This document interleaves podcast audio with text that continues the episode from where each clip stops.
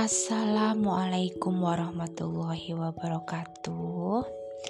Halo semuanya, selamat berakhir pekan karena podcast ini akan di-upload di akhir pekan atau weekend. Dan kali ini podcastnya seperti nama judulnya adalah podcast sendiri aja, dan aku memang sedang podcast sendirian aja, nggak ada temen. Oke, okay. So hari ini mau ngomongin apa? Hari ini aku mau ngomongin tentang buku baruku yang baru aja launching kemarin, yang berjudul Pare and the Stories. Alhamdulillah, akhirnya aku bisa menyelesaikan juga buku ketujuhku yang judulnya Pare and the Stories, dan dimana buku itu emang udah aku impikan banget. Aku bisa menulisnya atau aku bisa menyelesaikannya.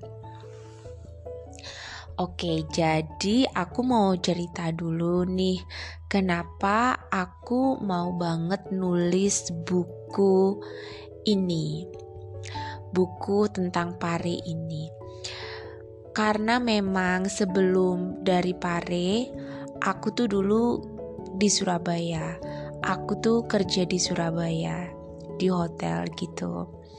Terus aku ke Pare, tujuanku sebenarnya hanya untuk belajar bahasa Inggris, melancarkan bahasa Inggrisku yang sebenarnya aku juga bahasa Inggrisnya nggak jelek-jelek banget kok. Dari sekolah bahasa Inggrisku tuh udah lumayan bagus, udah sering ngikutin lomba, udah uh, paling bukan paling diperhatikan tapi juga diperhatikan oleh guru bahasa Inggris.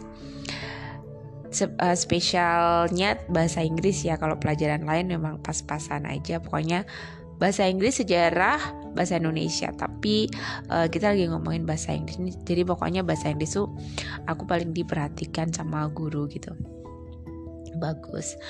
Jadi bahasa Inggrisku gak jelek-jelek banget. Tapi kenapa aku jadinya mau pindah, mau belajar di Pare dari Surabaya, karena memang uh, pada waktu itu aku merasa bosan aja di Surabaya yang hanya seperti itu aja.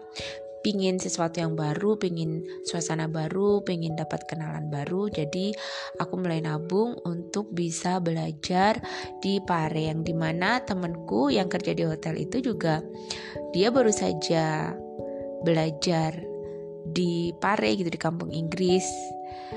Terus dia cerita tentang keseruan belajar di sana. Terus habis gitu aku lihat-lihat di internet informasi tentang Pare, tentang Kampung Inggris. Terus juga di Facebook aku liatin foto-fotonya, kayaknya seru banget. Akhirnya aku punya keinginan untuk ke Pare untuk belajar bahasa Inggris, yang dimana aku emang udah suka bahasa Inggris dari dulu gitu.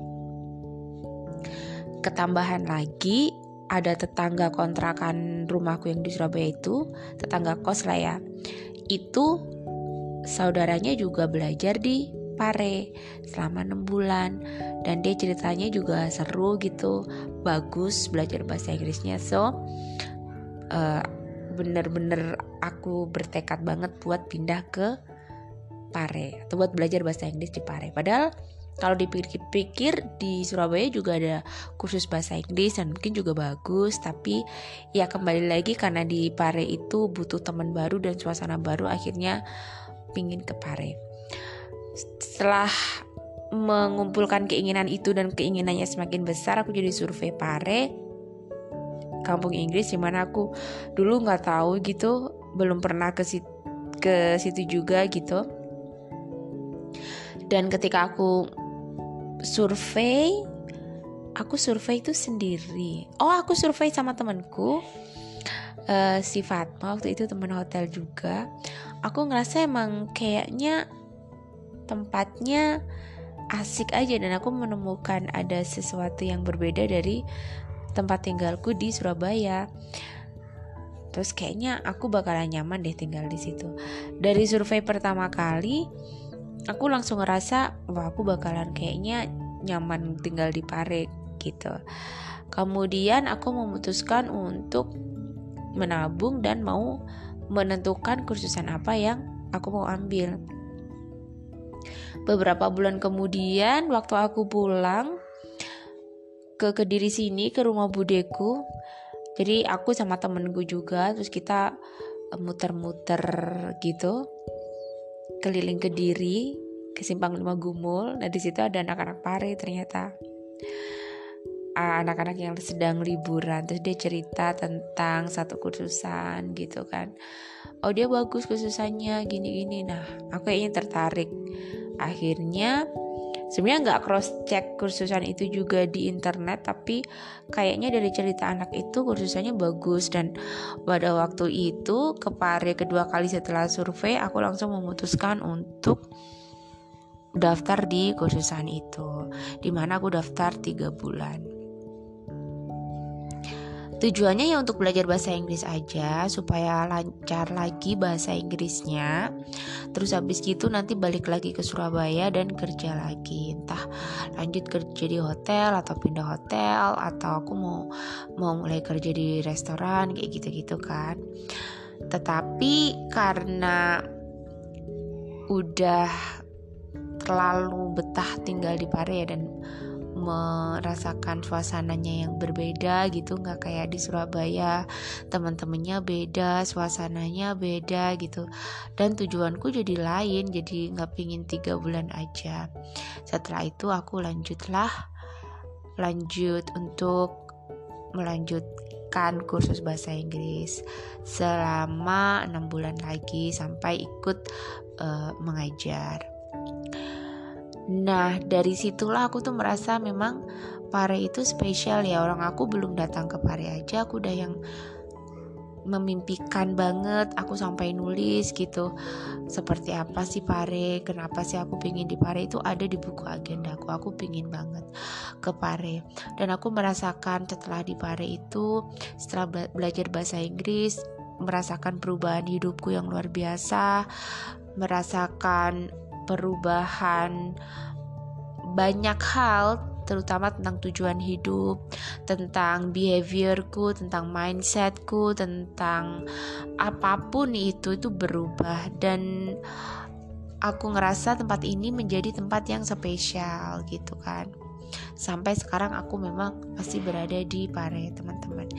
Jadi aku ngerasa tempat ini adalah tempat spesial yang aku gak bisa sebutin satu persatu kespesialannya, tapi ya tadi beberapa beberapa dari itu semua adalah Pare itu memberi manfaat. Pare itu mengubah hidupku, mempertemukan aku dengan teman-teman yang orang-orang yang luar biasa dan memberikan pengalaman yang juga luar biasa. Nah aku merasa tempat ini sangat istimewa juga, jadi aku merasa ingin membuat sesuatu, ingin berkarya untuk Pare, ingin nulis tentang Pare, tapi bukan nulis tentang uh, apa ya, kayak bagaimana terjadinya Pare, Kampung Inggris, sejarahnya. Jadi ingin menulis yang sesuai dengan passionku aja gitu, yang mungkin juga relate dengan teman-teman yang belajar di Pare gitu kan, tentang kisah-kisah mereka saat mereka datang ke sini, mungkin perjuangan mereka datang ke sini, kemudian perjuangan mereka setelah mendapatkan ilmu dari sini, uh, apalagi ya cerita-cerita unik selama berada di Pare gitu. Jadi hal-hal yang aku kumpulkan atau yang aku dapatkan selama berada di Pare itu aku kumpulkan, terus aku ngerasa akan sangat mubazir gitu kalau nggak ditulis di dalam sebuah buku gitu.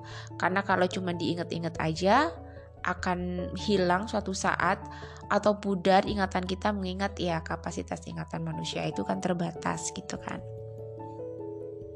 Oke, jadi aku akhirnya memutuskan untuk aku ingin menulis buku tentang cerita teman-teman yang ada di Pare gitu ya. Dari tahun dua ribu delapan belas keinginanku itu bagaimana supaya buku itu bukan aku aja yang nulis, tapi juga teman-teman yang lain ikut nulis. Nah ternyata uh, aku mem, apa ya menyebarkan atau mengatakan keinginanku itu ke beberapa teman-teman yang lainnya. Antusiasnya sih kurang ya, karena kita tahu lah ya menulis itu bukan hal yang mudah dan gak semua orang passionnya di situ. Dan gak semua orang relate sama aku hatinya berada di Pare. Mungkin mereka cuman pare-parean aja, atau mereka ya cuman sekedar pingin belajar biasa-biasa aja, perasaannya gak nyantol banget kayak aku. Jadi banyak yang uh, ya cuek aja, nggak ah nggak bisa nggak bisa gitu, atau nggak nggak mau ikut project ini gitu. Tapi ada beberapa temen juga yang aku apresiasi, mereka mau ikut mengirimkan beberapa cerita mereka.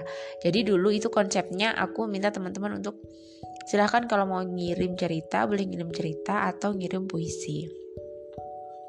Nah, ada beberapa temen tuh yang ngirim cerita sama, sama puisi dua ribu delapan belas. Nggak banyak, tapi kalau dibaca-baca, namanya juga yang nulis random ya. Jadi kayak tulisannya masih belum masih belum begitu bagus. Ya memang kalau dibandingkan dengan tulisanku, aku juga ngerasa tulisanku belum begitu bagus banget, tapi tulisan teman-teman pada waktu itu juga masih sangat kurang gitu maksudku. Dan kalau dipublish gitu, mungkin kalau dikonsumsi sendiri it's okay, tapi kalau dikonsumsi atau dibaca orang banyak kayaknya harus diperbaiki lagi. Terus ada juga yang ngirim beberapa puisi. Ada ya satu tulisan teman yang bagus, tapi masa dia aja aku tulisanku sama dia aja gitu kan, kayaknya kurang. Jadi akhirnya sampai dua ribu delapan belas itu selesai, proyeknya nggak nggak nggak terrealisasi gitu. Aku lanjut lagi karena di Pare itu angkatan akan selalu berbeda-beda ya. Maksudnya orang datang dan pergi, selesai angkatan ini datang lagi orang baru, dan minatku atau rencanaku itu aku selalu share ke teman-teman yang baru datang yang baru datang. Memang niat ya minatnya nggak begitu banyak, nggak begitu excited gitu. Tapi ada satu dua gitu yang mengirim. Sampai dua ribu sembilan belas nggak uh, banyak yang ngirim, nggak ada dua puluh.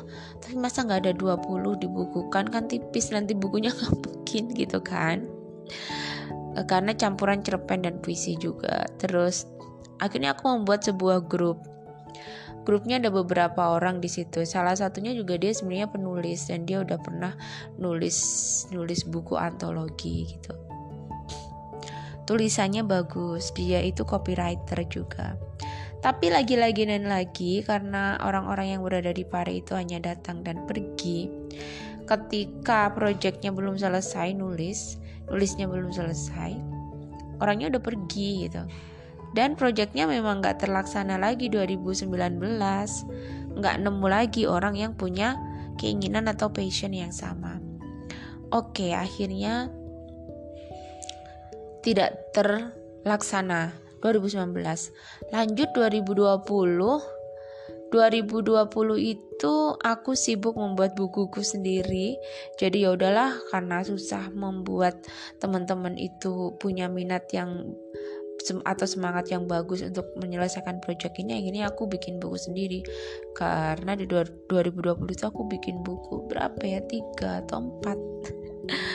Jadi ada buku I Don't Care, sebuah kontemplasi yang aku tulis pada waktu pandemi. Habis itu buku bahasa Inggris. Buku bahasa Inggris tuh kayaknya dua ribu dua puluh sih, atau yang satunya dua ribu dua puluh satu nih. Sekitar itu, pokoknya kayaknya dua ribu dua puluh semua. Nah, eh, sempatlah dua ribu dua puluh akhirnya terlupakan proyek itu. dua ribu dua puluh satu aku sibuk banget dengan bisnis kecil yang aku bikin. Jadi dua ribu dua puluh satu itu aku gak bikin apa-apa, gak nulis apapun. Nah, dua ribu dua puluh dua barulah aku teringat kepada proyek itu dan kembali ingin melanjutkan proyek itu. Dimana impianku adalah aku pingin nulis buku, buku-buku yang menjadi keresahanku, buku-buku yang menjadi ganjalan uh, perasaanku gitu. Ada next book itu yang Aku udah tunggu, tunggu, tunggu banget, sudah sejak lama. Tapi aku maunya menyelesaikan buku Pare dulu. Kalau buku Pare udah selesai, baru nanti buku yang ini aku tunggu-tunggu gitu. Jadi gini teman-teman, uh, aku nulis bukuku kan udah ada tujuh. Buku pertama judulnya Ayat-Ayat Rindu. Buku itu isinya kumpulan puisi, jadi bikinnya gak lama, tapi membutuhkan beberapa bulan juga karena kan nggak fokus, karena di uh, samping itu juga kerja kan. Tapi ngumpulin puisi-puisinya nggak susah karena aku emang udah suka bikin puisi dari S M A. Jadi aku kumpulin aja beberapa puisi yang proper dari S M A. Terus abis gitu waktu udah lulus juga masih suka nulis. Pas punya pengalaman jatuh cinta atau patah hati pada waktu kerja juga aku nulis nulis puisi gitu. Jadi tinggal ngumpul-ngumpulin aja, terus aku bukukan. Jadi berapa lama nulis buku itu, kalau nyelesainnya sih gak lama, tapi ngambil puisinya itu kan puisi dari zaman dulu sekolah S M A sampai sekarang, sampai uh, pada waktu dua ribu sembilan belas itu gitu. Itu jadi membutuhkan waktu beberapa berapa tahun ya ya beberapa beberapa tahun uh, penulisan puisi itu yang yang berkelanjutan gitu. Terus buku yang kedua itu Jalan Pertemuan. Aku tulis ya karena aku kayaknya udah pernah share juga, aku tulis berdasarkan pengalamanku patah hati. dua ribu delapan belas itu aku yang benar-benar kacau, agak akhir-akhiran daripada aku, jadi gini mikirnya, daripada terus kacau pikirannya sedih-sedihan gitu, mending kenapa enggak ditulis aja gitu apa yang dipikirin atau apa yang dirasain. Akhirnya ya udah mulai aku nulis, terinspirasi dari Fiersa Besari, baca bukunya Yang Garis Waktu, kayaknya aku bisa nulis kayak gini deh aku gitu, atau kurang lebih mirip ya, meskipun masih bagusan Fiersa pastinya. Paling enggak aku maunya nulis yang kayak gini. Akhirnya jadilah itu selama kurang lebih hampir satu tahun. Hampir satu tahun, meskipun nggak ada satu nggak ada satu tahun sih, nggak ada satu tahun itu, tapi hampir satu tahun atau sembilan delapan sampai sembilan bulan. Jadilah buku Jalan Pertemuan. Buku ketiga itu malah gak lama karena prosesnya hanya beberapa bulan, empat bulan mungkin, tiga sampai empat bulan, lima bulan lah ya. Menulis buku itu karena ada apa ya, ya urusan udah udah besar, udah bergede, gak nikah kayak gitu-gitu kan, biasa orang tua, keluarga gitu. Sama lihat dari teman-teman yang ada juga yang nikah kok kayaknya mendadak, keputusannya kok kayak gitu. Jadi ada juga yang nikah tapi kok kacau, tapi ada juga yang adem ayem, tapi ada yang juga yang A, B, C, D dan seterusnya. Jadi semua keresahan itu aku himpun di dalam buku I Don't Care itu, buku ketigaku, dimana proses nulisnya kayaknya empat bulanan sampai terbit lima, sekitar empat sampai lima bulan. Nah abis gitu buku Sebuah Kontemplasi itu malah lebih cepat lagi nulisnya karena aku tulis pada waktu pandemi, sebulan pada saat pandemi pertama. Rasa-rasanya itu seperti gak ada tujuan, gak ada tujuan hidup yang kayak gini loh. Semua orang itu punya cita-citanya masing-masing, mimpi mereka yang A B C D, A B C D. Tapi kalau dunia sedang mengalami pandemi kayak gitu, nggak boleh kemana-mana dengan larangan yang sangat ketat, dengan uh, hal-hal membahayakan yang selalu di di warning, di warningkan, di warn ke kita gitu kan. Itu membuat kita jadi ah kayaknya nggak perlu menggapai cita-cita sebegitunya, nggak nggak masalah deh. Ki, orang kita hidup dan kita sehat aja udah seneng gitu. Jadi kayak gitu. Tapi awal-awal berpikir seperti itu, lama-lama bosen juga. Emang bener manusia akan selalu kayak gini seterusnya, pandemi nggak akan selesai. Karena aku ngerasa kayak sampah, jadi kayak binatang yang nggak kerja, makan tidur makan tidur, tapi duit juga makin menipis. Akhirnya aku bikinlah uh, buku Sebuah Kontemplasi itu, dimana kenapa judulnya kontemplasi, karena kontemplasi itu kayak yang sebuah muhasabah gitu ya, muhasabah diri, ah mawas diri, ngobrol sama diri sendiri. Kayak misalnya ada orang meditasi atau berdiam diri, dia ngobrol sama diri dirinya sendiri, berkontemplasi, memikirkan sesuatu, eh, apa ya, seperti itu ya pokoknya. Dan emang cocok sekali dilakukan pada saat pandemi, dimana kita tidak saling berhubungan satu sama lain, kita bingung, kita kesepian, kita gak bisa kemana-mana. Dan itu terjadi padaku. Akhirnya aku menulis buku itu kurang lebih satu bulan setengah, bersama proses mencetaknya kurang lebih dua bulan setengah. Jadinya ter, sem, sangat cepat, karena ya gak ada kerjaan, cuman fokusnya nulis-nulis aja. Dan uh, apa ya, aku gak perlu ri, ris, apa, riset-riset Uh, apapun, karena ya memang aku menulis dari keresahanku sendiri dan apa yang aku pikirkan gitu. Jadi itu. Terus buku bahasa Inggris juga nggak nggak lama bikinnya, karena kan aku udah nyicil punya vocab dari dulu, aku simpen di laptop, punya idiom expression, tinggal di satu-satuin aja, terus dibikin layout, ditambah-tambahin lagi, diedit itu. Nah, buku Pare and the Stories ini lama banget ya prosesnya.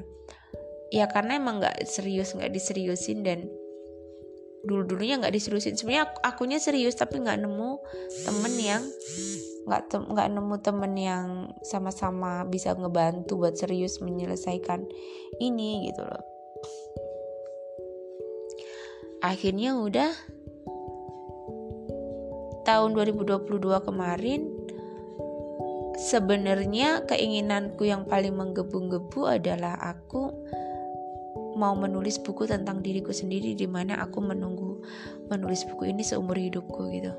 Kalau aku menyelesaikan buku Pare ini kan, memimpikan ini kan selama kurang lebih lima tahun. Tetapi buku yang mau aku tulis setelah ini nanti adalah buku yang aku tunggu-tunggu seumur hidupku gitu. Nah, tapi kita balik lagi nih ke buku Pare. Kenapa aku mau menyelesaikan buku Pare ini dulu? Karena aku ngerasa ya memang memang harus segera aku bikin gitu, sebelum aku bu- fokus ke yang lain-lain gitu. Dan kisah teman-teman yang aku kenal selama ini, dan aku, yang aku dengar dan yang aku lihat sendiri, atau kisahku sendiri yang aku alami, itu sangat-sangat menarik gitu untuk diceritakan, supaya nggak hanya selesai diceritakan aja ya, ditulis di dalam sebuah buku itu menjadi sebuah pilihan yang menurutku uh, lebih baik gitu kan. Nah itu uh, kenapa aku pingin sekali membuat buku Pare and the Stories. Kemudian kenapa judulnya Pare and the Stories? Karena udah aku pikir-pikirkan, kalau aku kasih judul Kampung Inggris and the Stories, sebenarnya rima rimanya enak ya, Inggris is and the Stories. Tapi aku mau lebih ngangkat nama kotanya aja deh, biar lebih luas daripada uh, kayak Kampung Inggris gitu ya. Meskipun ya sebagian besar atau ya memang cerita-cerita di buku itu adalah dari teman-teman yang pernah di Pare dan Kampung Inggris pada khususnya, tapi aku ngerasa aku mau ngangkat nama kotanya. Oke, terus setelah itu, nah itu kenapa judulnya Pare and the Stories. Kemudian kita dengarkan azan dulu ya teman-teman. Abis ini kita akan lanjut podcastnya. Oke, jadi kita lanjut lagi. Kalau ada kedengaran suara berisik, itu adalah suara kipas. Well, tadi uh, ya sampai mana ya? Oke, lanjut aja. Jadi itu uh, proses pembuatan bukunya. Kurang lebih aku bermimpi lima tahun baru bisa merealisasikan buku Pare and the Stories. Nah, untuk membuat buku itu jadi lebih menarik, karena emang kita tahu sendiri ya, minat membaca orang-orang zaman sekarang itu sangat menurun. apalagi di era internet atau media sosial sekarang ya, yang dimana orang lebih suka nonton video, video YouTube, atau bahkan YouTube aja terlalu panjang, mereka lebih suka video-video pendek seperti di TikTok, di Reels atau YouTube Short, yang menurut mereka nggak uh, membosankan, bisa ganti-ganti-ganti. Yang dimana menurutku malah video pendek-pendek itu takutnya kalau kita melihat informasi yang tidak lengkap, tidak panjang gitu, itu akan menimbulkan kesalahpahaman atau ya kebanyakan hoax gitu kan, hoax untuk video-video yang nggak lengkap atau video-video yang potongan. Nah, karena minat baca yang kurang bagus di Indonesia, jadinya aku berpikir untuk bagaimana buku ini bisa menjadi menarik untuk dibaca gitu. Akhirnya menulislah aku sebuah lagu. Proses pembuatan lagunya gimana? Kalian bisa dengarkan podcast sebelumnya, dua episode yang lalu bersama Miss Lydia. Bagaimana aku membuat lagu itu, dimana aku juga uh, sebenarnya bukan sebenarnya ya emang aku keluar biaya sendiri untuk membuat lagu itu, untuk proses rekamannya, untuk latihan. Ya meskipun latihan emangnya butuh duit, dan ya paling enggak kan ada bensin, ada uang makan, ada apa gitu ya, semua itu aku biaya sendiri dari uangku sendiri, dari tabungan. Oke, selesailah buku uh, selesai lagu itu, kemudian tinggal lanjut bukunya. Nah, teman-teman, yang perlu teman-teman ketahui adalah buku Pare and the Stories ini dia aku terbitkan di penerbit indie. Kenapa tidak di penerbit mayor? Karena aku belum pernah nyoba untuk memberikan naskah di penerbit mayor. Selama ini semua bukuku penerbitnya adalah penerbit indie.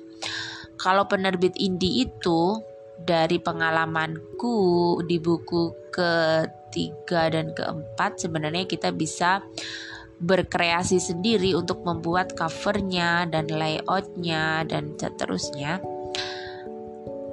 sesuai dengan keinginan kita gitu. Tapi kalau di mayor kan nggak nggak bisa, jadi semua semuanya yang layout eh, apa edit semuanya dari penerbit.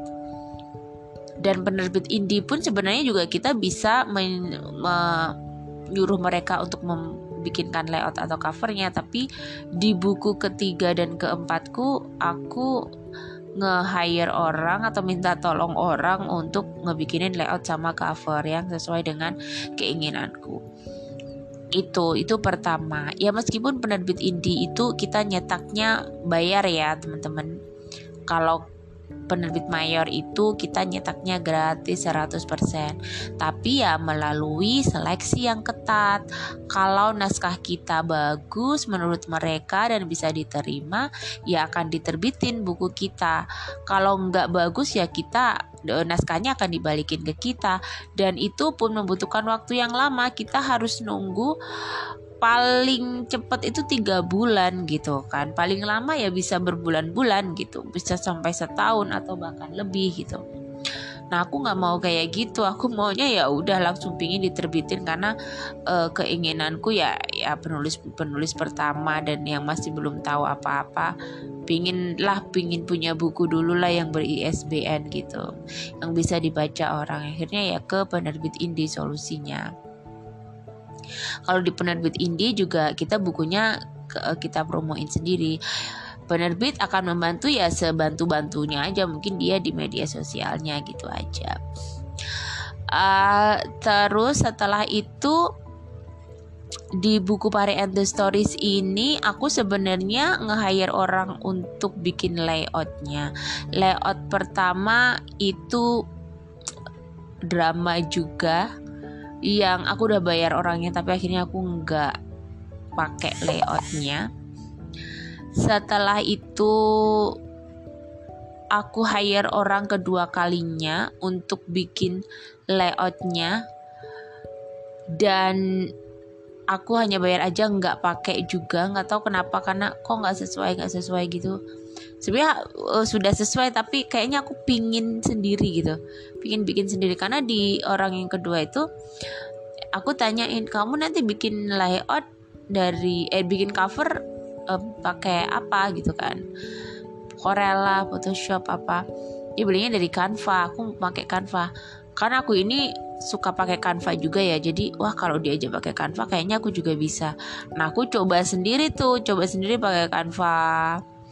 Uh, aku edit-edit, eh jadi, dan aku suka bikinanku sendiri. Udah, akhirnya cover itu aku bikin sendiri, uh, teman-teman. Cover itu aku bikin sendiri, tapi teman yang aku sudah minta tolong untuk bikin itu cover, meskipun aku nggak pakai, tetap aku kasih uh, uang lah ya.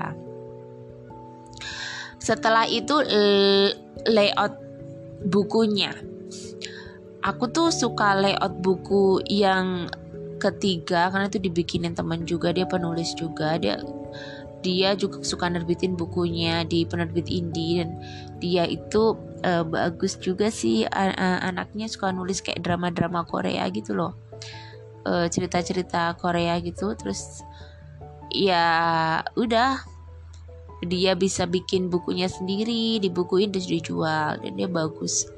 Itu bagus juga ininya, bukunya, layoutnya juga bagus. Akhirnya aku meng-hire orang lagi, tapi bukan dia, aku, aku dulu dibikinin, aku nggak kasih dia apa-apa, jadi aku sungkan gitu. So uh, buku sebuah kontemplasi itu juga aku minta tolong orang, tapi aku cuman bayar seala kadarnya. Yang ini, yang Pare and the Story, sebenarnya aku mau bayarnya agak lumayan gitu, tapi ternyata orangnya yang aku minta tolong itu dibalikin lagi duitnya. Dia bilang sibuk banget, nggak bisa. Oke. Okay. Dan aku minta tolong ke beberapa orang, nggak bisa juga. Habis gitu, karena nggak bisa dan ada uh, orang yang mau nyanggupin tapi kayaknya meragukan gitu. Oke okay lah, akhirnya aku buka YouTube gimana caranya nge-layout novel. Dan kalian tahu tiga hari tiga malam aku stres belajar nge-layout, terus mendesain aku maunya gimana sesuai dengan keinginanku.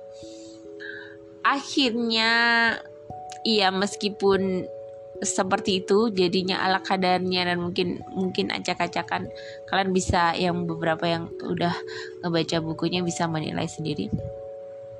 Itu adalah layout aku sendiri yang bikin juga. Jadi layout cover aku sendiri yang bikin, e, berpusing-pusing ria di depan YouTube ya, kurang lebih seminggu ber e, apa berkutat dengan cover dan layout, dan seminggu lebih ya, karena bikin bikin pin, uh, kemudian bikin pembatas buku, lalu aku juga itu sebenarnya ada ada kaos, ada tote bag gitu kan, aku mencoba untuk ngejualnya juga, ada paket bundlenya gitu, kayak gitu-gitu. Kemudian mendapatkan penerbitnya juga drama, karena penerbit langgananku yang aku nerbitin udah empat eh tiga buku di sana itu, kok nggak tahu C S-nya ganti atau gimana, pelayanannya nggak bagus, akhirnya aku ganti penerbit di Jogja. Terus sudah cocok lah, akhirnya udah di Jogja itu penerbitnya. Penerbitnya adalah Jejak Pustaka. Gitu cerita dari bukunya, lay- layout layoutnya. Nah, jadi buku itu aku aku jualnya murah, teman-teman. Jadi kira-kira aku gak ambil untung banyak. Kalau kalian tahu tuh cuman kurang lebih sepuluh ribu kok aku e, mendapat uang dari buku itu. Dan kayaknya aku gak tahu, kalian yang menilai sendiri apakah itu sebanding dengan usahaku yang aku nulis siang malam, memimpikan buku itu terrealisasi selama kurang lebih lima tahun, bikin lirik, bikin lagunya, bikin liriknya, uh, biaya untuk rekaman di studio, terus biaya macem-macem, belajar ini itu, bikin layout sendiri, dan aku cuma dapat seribu itu aja. Uh, tapi nggak apa-apa, emang sepuluh ribu ya, kurang lebih sepuluh ribu itu teman-teman. Karena kau, kalian tahu sendiri kalau yang beli bukunya, jadi bukunya ada dua ratus lima puluh satu halaman. Di situ nanti ada lirik lagunya di belakang buku yang kalian bisa nyanyiin lagunya, kan ada chord gitarnya. Mungkin kalian mau coba untuk nyanyi-nyanyi uh, menggunakan gitar pakai chord chordnya yang ada di situ, dan ada barcode yang bisa di scan yang bisa uh, dikoneksikan ke YouTube untuk melihat musik videonya. Terus aku juga ngasih hadiah atau bonus gantungan kunci dan juga kartu-kartu yang bisa ditulis-tulis tentang kenangan-kenangan yang ada di Pare dari masing-masing orang yang beli gitu kan. Jadi kalian bisa ngitung-ngitung sendiri, cetak bukunya aja berapa gitu kan, tiga ratus lima puluh satu halaman. Itu tuh sebenarnya kalau dihitung dua ratus lima puluh sembilan halaman plus halaman-halaman Romawinya yang lebih-lebih itu kan ada juga gitu kan. Terus udah gitu bikin gancinya, udah gitu bikin uh, kartunya itu udah berapa gitu kan. Belum ongkir-ongkirnya. Jadi begitu. Tapi uh, harga empat puluh sembilan ribu sembilan ratus, aku tidak tahu kalian sendiri yang menilai apakah kemurahan atau kemahalan, justru kemahalan. Karena aku sudah kasih bonus-bonusnya. Terus bukunya juga nggak tipis. Terus di situ juga ada lagunya. Uh, gimana ya? Kalian sendiri yang menilai, tapi menurutku itu sudah murah. Ah, Miss bilang aja lima puluh ribu. Ya namanya juga harga harga harga apa namanya, permainan harga ya kita. Jadi maunya lima puluh ribu tapi kita tulis empat puluh sembilan ribu sembilan ratus. Uh, yang seratus kembaliannya dikasih permen gitu. Dan aku juga cetak plastiknya untuk kantong plastiknya ya teman-teman. Sebenarnya nggak bagus untuk banyak-banyak kantong plastik, tapi paling nggak jangan dibuang karena bisa buat kenangan juga. Kantong plastiknya aku desain juga yang ada tulisannya semoga rindumu terobati gitu. Jadi kalian bisa ngitung-ngitung sendiri dari ganci, kemudian kartu, kemudian kantong plastik. Itu aja udah berapa, belum nyetak bukunya berapa, uh, hanya harganya empat puluh sembilan ribu sembilan ratus. Dan sama dibandingin sama perjuanganku selama beberapa lama ini gitu kan. Semoga empat puluh sembilan ribu sembilan ratus itu uh, dengan harga segitu banyak yang minat untuk baca bukunya gitu loh. Gitu. Harapanku bikin buku itu ya, aku maunya orang-orang menjadi uh, kembali menyukai membaca. Terus terinspirasi, termotivasi mungkin untuk membaca buku atau menulis.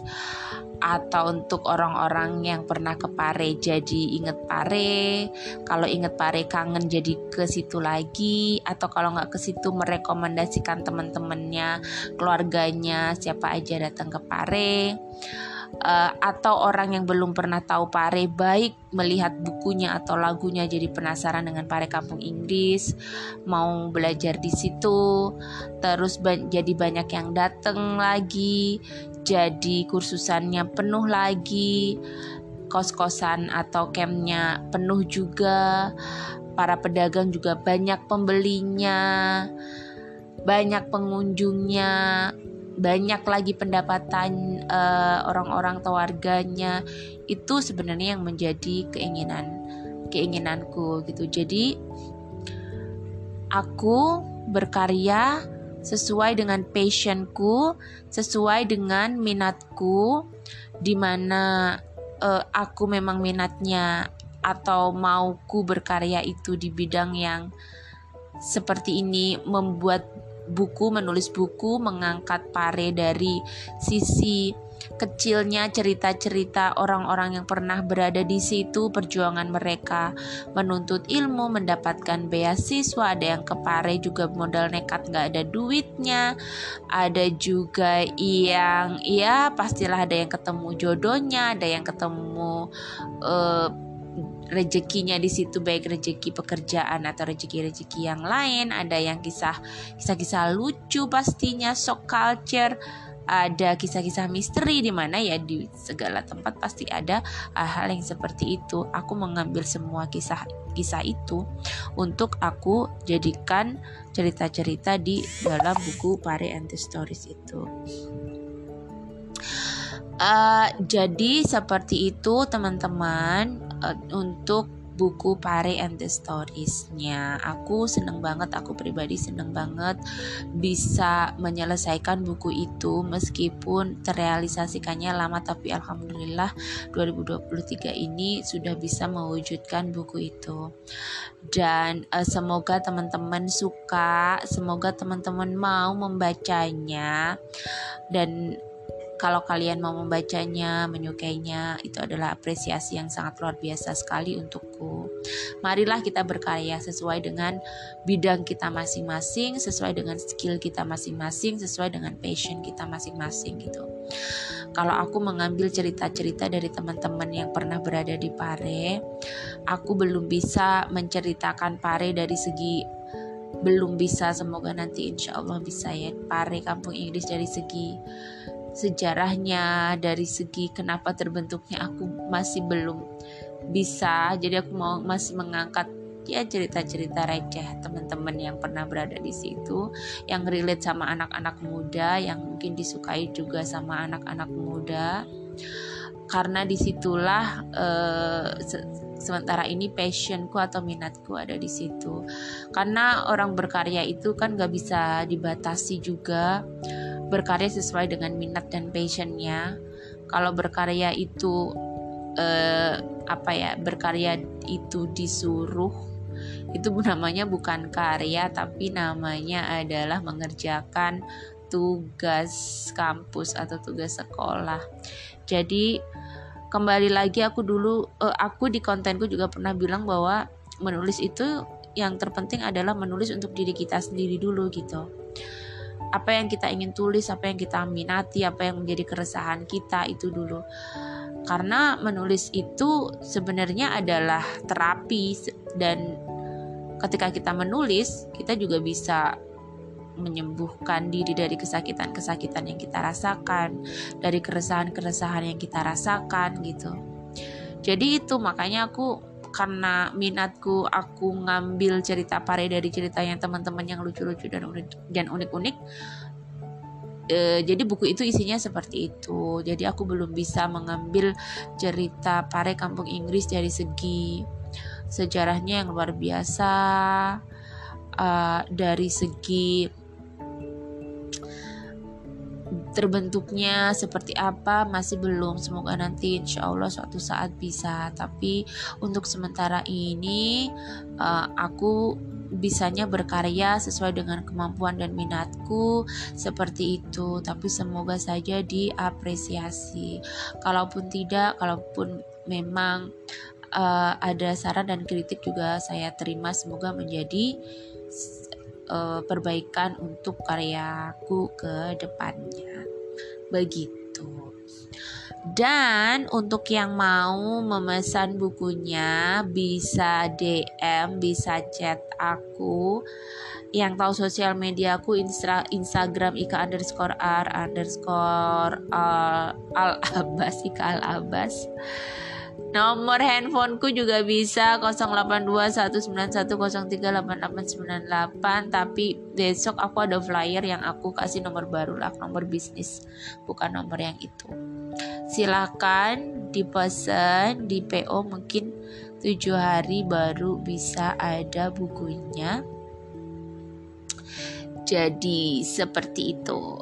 Apalagi yang perlu aku ceritakan dari buku Pare and the Stories. Aku minta doanya teman-teman supaya buku ini menjadi uh, buku yang diminati dan bermanfaat untuk siapa aja, memberikan kebermanfaatan meskipun ti- mungkin tidak sesuai dengan keinginan beberapa orang di sana, tapi semoga aja untuk yang menyukai buku tersebut menjadi kebermanfaatan dalam segi apapun pasti, karena nggak akan ada sesuatu yang sia-sia kok. Apalagi ini aku niatnya baik juga, aku niatnya benar-benar berkarya karena mencintai tempat yang aku uh, tempatin ini selama ini gitu. Oke, okay. apa apa lagi? Sementara itu saja untuk podcast kali ini. Terima kasih sudah mendengarkan podcastku setiap minggu, setiap weekend. Semoga bisa istiqomah bikin podcast lagi dan sharing cerita-cerita pada kalian semua. Semoga juga podcast hari ini bermanfaat untuk kalian semua. Terima kasih sudah mendengarkan. Kita akan bertemu lagi di episode selanjutnya. So, bye-bye. Assalamualaikum warahmatullahi wabarakatuh.